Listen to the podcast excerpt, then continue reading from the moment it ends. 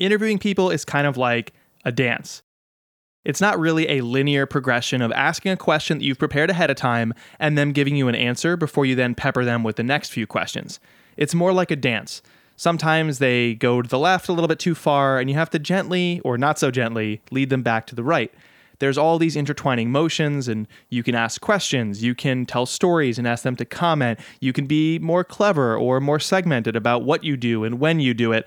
There are so many different moves, some subtle, some overt.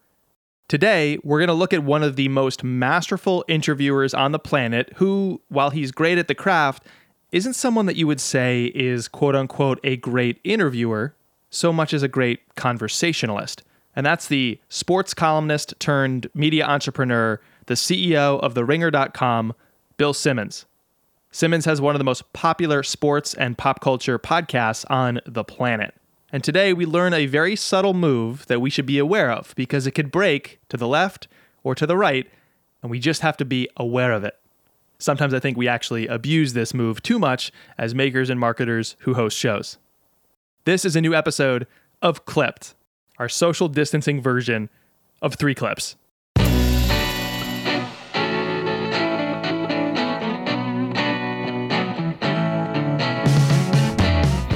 Right, so welcome back to the show. As you may have heard in our little trailer setting up what we're doing now, we're no longer doing highly produced episodes, at least for now. Instead, to compress our production of the show and make sure we can still serve you, the listener, we wanted to do something called Clipped, where essentially in real time, I will listen to a podcast episode of one of my favorite shows or a favorite show that somebody submits or maybe even your show if you're so inclined to submitting it to me.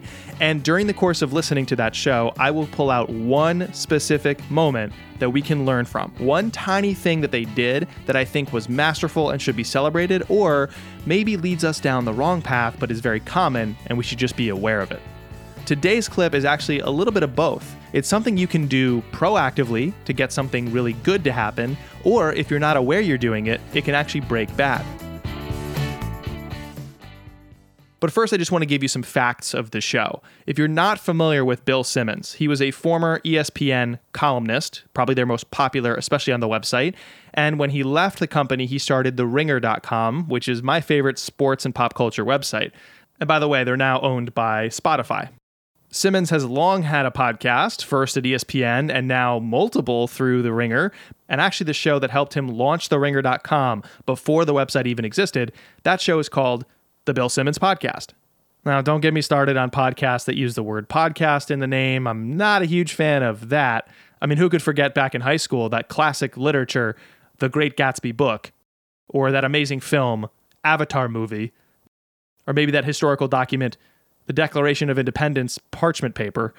And I don't know about you, but during COVID 19, I've been revisiting one of my favorite TV shows, The Office TV show look, it's fine that people use the word podcast in their podcast. I, I just think it's a little bit odd. But putting that aside, the Bill Simmons podcast doesn't just interview athletes. They bring on a lot of columnists and people from the ringer.com that talk about various topics.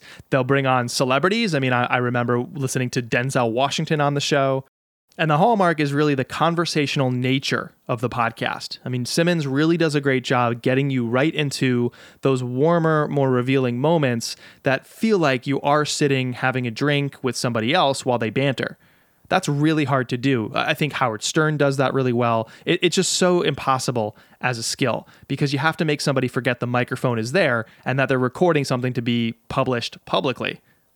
A lot of us, I think, take a little while to break down the guest, or maybe breakdown is the wrong term, but to warm up that guest such that they start to speak off the cuff. This is particularly difficult if, like me, you host shows about the business world because so many people from the business world try to play it so safe. They don't want to say anything that wasn't pre approved by PR, or they just are so used to being on the circuit that they have their set sound bites. And speaking of sound bites, this episode from Bill Simmons' podcast is with a guest who could just have tons of sound bites. He's literally an announcer, Joe Buck, one of the most famous, accomplished announcers today. You can hear him doing things like the World Series or the Super Bowl. So, yeah, kind of a big deal. But I wanted to zoom in to one specific quote from this episode. Let me just tee this up. I was really enjoying this episode. I think just as a showrunner, if you host a show, it's worth listening to it. You can kind of bob and weave throughout them mentioning sports if you're not a sports fan as I am, but Joe Buck talks pretty freely about what it is to prepare different types of on-air experiences. It was amazing. And I kept paying attention to what Bill Simmons was doing in response to things that Joe Buck was saying. When did he ask a question? When did he follow up with a comment or a story from his own life? How did they get to the point where I just got lost in the conversation? And then I arrived at a very specific type of follow up that Simmons, I think, uses quite often. I don't know if it's proactive. I don't know if he's sitting there thinking, I'm now deploying this technique, but it's certainly something he does quite a bit. And it's something that I hear a lot of us do pretty often, regardless of what kind of show you host, regardless of how new or how veteran you are at this craft. It's a very specific type of question. In other words, the construct, the way he comes at it. I hear it in a lot of shows, and I think I've done it a lot, and I know people listening, you probably do it a lot too, because it's a very natural way to ask something. Is that a good thing? Once we get to this question, we'll realize it could actually break the wrong way. In other words, it could prompt a response that we were not looking for, and it could actually lead to the guest not answering the actual question. So this could break in one of two different ways. Let me just give you some context about the clip so you know what you're about to hear. So the first voice you're going to hear is Joe Buck answering a previous question that Simmons asked him. Then Simmons is going to jump in. And there's going to be a couple names you may or may not recognize that Simmons mentions. But basically, all three of them are former NFL quarterbacks who are either announcers, in other words, they're announcing games on TV, or considered candidates that they might be a good announcer someday if they so choose. So those names are as follows. First, Simmons will mention a guy named Troy. That's the current partner of Joe Buck, his guest, in the booth when they announce NFL games. Troy Aikman, former Cowboys quarterback. The next name, which is not that important, is Peyton Manning, another former quarterback who some people think would be a good announcer if he decided to go down that path. Okay, the next name is going to be the important one, and that's Tony Romo. He's yet another former Cowboys quarterback, and he is a current announcer that a lot of people thought started out really strong, having zero announcer experience. So remember that name, Tony Romo, or Romo as Simmons just calls him he is someone that is widely regarded as a really great newcomer to the field of sports announcing. The fact that Simmons brings up Romo and talks about him not once, but I think twice, is really key to why I wanted to play this clip. So when he talks about Romo, really pay attention. All right, without further ado, here's the clip. Remember, the first voice is Joe Buck answering the previous question, then Simmons jumps in, then we go back to Buck. Here's the clip. I, I um, yeah, that's that's the part I never understood, but I, I don't know that that'll change going forward. Can we talk about you? You must have a at least a pretty good feel as a scout for who would be good, just because you're thinking of it from the aspect of, all right, if Troy got hit by a bus tomorrow, who would I want to do football games with? And you're looking at, you know, the current guys like Peyton Manning always gets thrown around as somebody who would be an awesome color guy. Um, I'm not sure. I don't know how candid he would be. I really was convinced Romo was going to be good only because I had spent a little time with him and the way his brain worked and his sense of humor and stuff. It was just yeah. clear he was meant to do this. Are there guys playing now that you feel could potentially be Collinsworth, Troy, Romo when they retire? Yeah, that's a good question. And I agree with you on the two guys you just said. I think the best thing Tony Romo did was he got into this business almost like he'd never watched a football game on television in his life. Like he didn't try to sound like somebody else. He just went with his gut. And I, I he's he's obviously been handsomely rewarded for going with that gut. But but good for him. And and he's changed the way I think people, you know, look at some of these analysts. All right, let's get let's come back from the clip. So the thing I wanted to call out about this particular clip is that Simmons, as an interviewer, anchors the guest to an example of what his question meant, an example of what he was striving for. And sometimes that's a good thing, sometimes that's a bad thing. But if you notice, because he said, you know, Joe Buck, as an announcer who's done it for this long, you probably have a good sense for color commentators. Other people who are coming out of the NFL and might become good football announcers. You probably have a sense of that. Like, here's an example, and he talks about Tony Romo among other people. That causes Joe Buck to then respond by talking about Tony Romo. I call this leading the witness. It is a subtle dance move as part of the larger dance of your overall interview with somebody, but it's when you use an example as the kind of answer that someone could give you when you finish the question. Whether or not you want them to talk about that example, your example, that's another story. But that's the entirety of why I wanted to pick out this clip today. Leading the witness can be great, it can also backfire. So, one example of ways it can be great is what I call putting somebody in a box. So, here's an example of putting somebody in a box. Say, for instance, you're interviewing an executive who keeps giving generalities, but you want story, you want specifics, you want details and examples. You might start by asking a question. So, how did you first acquire your first 100 customers? And the executive goes to the 30,000 foot view. Well, I think in general, when you're early, ah, I've lost them. They're going to give me some mundane platitude, some PR approved, whitewashed version of the truth. But I want the actual truth. I want the details. I want the goods. So I could follow up by asking for an example. Even still, that executive might wriggle out of that. So now I can put them in a box, which is essentially me leading the witness. I might build the walls of the box by adding several details. So let me get this straight, Sally when you first started the business, you had no money, you hadn't raised any money, any capital from investors yet. You had a prototypical product, a very small team, obviously not much time. You thought Instagram could be the first and best way to start sourcing early customers. So you open up an Instagram account, and then what happened? I've built the walls of the box and left one wall open. And if you want to get out of the box, you got to go my direction. I'm basically saying, here's all the examples of what went down, anchor to that. I'm leading the witness in the direction I want you to go. All right, so that's a good example of leading the witness, I think. But one way it could backfire is when you ask a question and then you end it by saying, you know, for example, this. And then instead of coming up with their own example, which is what you wanted them to do, the guest merely sticks with yours. So, for instance, you might say, what changes when you hit a tough time as a CEO? Like, I always struggle as a leader myself with how to message tough decisions. You know, I think that the tough decisions are easier to spot and even make privately, but then it's really about how do you initiate them and communicate them to your team. So, what changes when you hit a tough time as a leader? That CEO might respond by saying, Yeah, you know, it's really that. it's how you message that change. Because in tough times, you know, people are sensitive and they want to make sure they get the the right message said the right way. They're going to have a lot of questions. So whether it's over an email or in person in a meeting, as the CEO, you're just you're looking at the situation, you're watching it unfold, you have a sense for the tough times that are coming, then the real challenge is how you communicate that.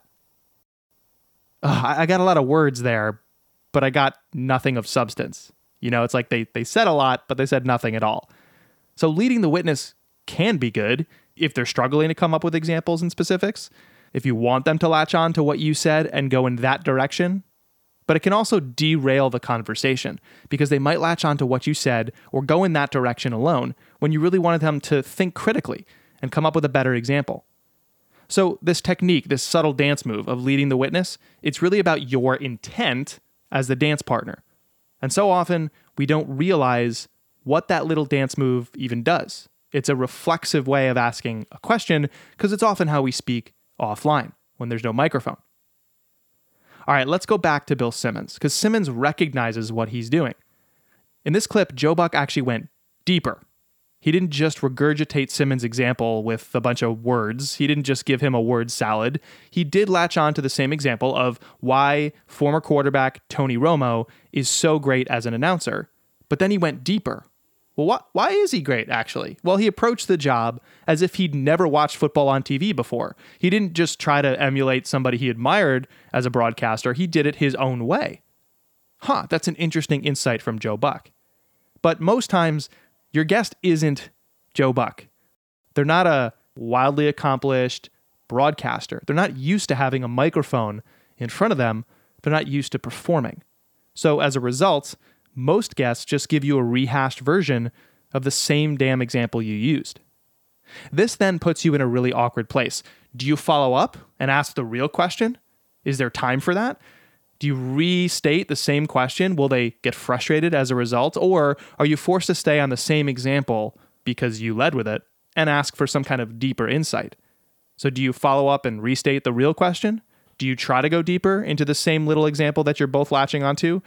Or do you just move on? It all speaks to the real issue here. We're leading the guest without knowing where. So, just to recap interviewing is a dance, not a straightforward march. Every little dance move has its own steps to know about, its own result, its own reaction from your dance partner. Each move then sets up the next, which sets up the next, and so on. It's all connected in nonlinear fashion, but it all makes one coherent dance. So just be aware that when you bust out this little move, when you use an example within your question to illustrate the type of answer you're looking for, just be aware their next step in the dance could continue in that same direction. Is that what you want? If so, that's great. Add an example as part of your question and be okay with them talking about that or not. If you don't want that same example, then just ask the question. Only offer an example if you notice they're struggling to find their own, or if they give an answer that reveals that they didn't actually understand your question. Oh, actually, what I meant was like this, you know, for example, like that. So, do you have another example you might share? Great interviews have dozens, if not hundreds, of little moves all rolled into what you say, when you say it, and how it's delivered. This might be one little tiny move, one small piece that we're talking about right now. But as we always say on this show, creativity isn't something big. It's the sum total of lots of little pieces, lots of little choices, all strung together. Or, I guess, lots of little dance moves. And it all contributes to one performance. As hosts and as showrunners, it's on us to ensure it's the performance that we wanted.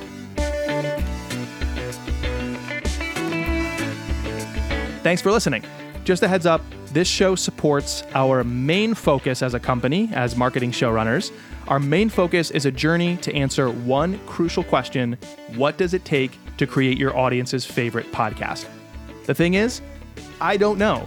We have some ideas, and so every Friday morning, I send out one new video and one new big idea heuristics, examples, frameworks, things we can use to rethink and reimagine our shows to make them someone's favorite. This is my attempt to build out a system in public that we can all use. And eventually, we're going to offer online, interactive, cohort based workshops to our subscribers where we can do real work on our real shows together using the system we've built. So, what does it take to make their favorite show? Join our journey to find out. Subscribe at marketingshowrunners.com or click the link in the show notes. Special thank you to Casted for their continual support of this show. Casted makes software for marketers who make shows. They believe in putting authentic conversations at the heart of everything we do in marketing. And so they want to put the podcast at the center of your content strategy. But to do that, you need tools tailored to marketers. So explore more at casted.us to support our show and our partners. That's casted.us. I'm Jay Acunzo, and I believe great marketing is not about who arrives, it's about who stays. So thank you so much for staying with me, and I'll talk to you on the next episode of the show. See ya.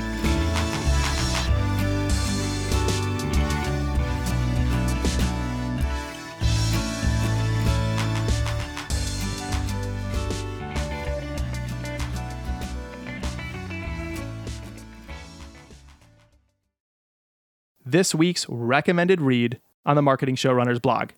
It's a mega post, part one of three mega posts in a series called the Experience Spectrum. Here's the deal. So, to make someone's favorite podcast, we have to explore three really complicated questions, try to simplify the answers, and use it to execute better. Those questions are number one, how do others experience our show? Number two, how do we personally influence that experience? And number three, how does one combine with two to make someone's favorite show? In other words, how do those two things combine to affect how people feel about us and our podcasts? So those three questions are on display in three straight mega posts. But don't worry, I'm making them weird and wonderful, I think, with things like Bob the Magic Wand, our guide through this program, a new friend in week two, the Pike, and his neighbors, the Minnows, the Podvengers, and a lot more quirky weirdness. So I hope you'll enjoy this, but the whole goal is to build out distinct tools that we can use as part of a system. The first tool is the experience spectrum. Check your show notes for a link or search the blog at marketingshowrunners.com.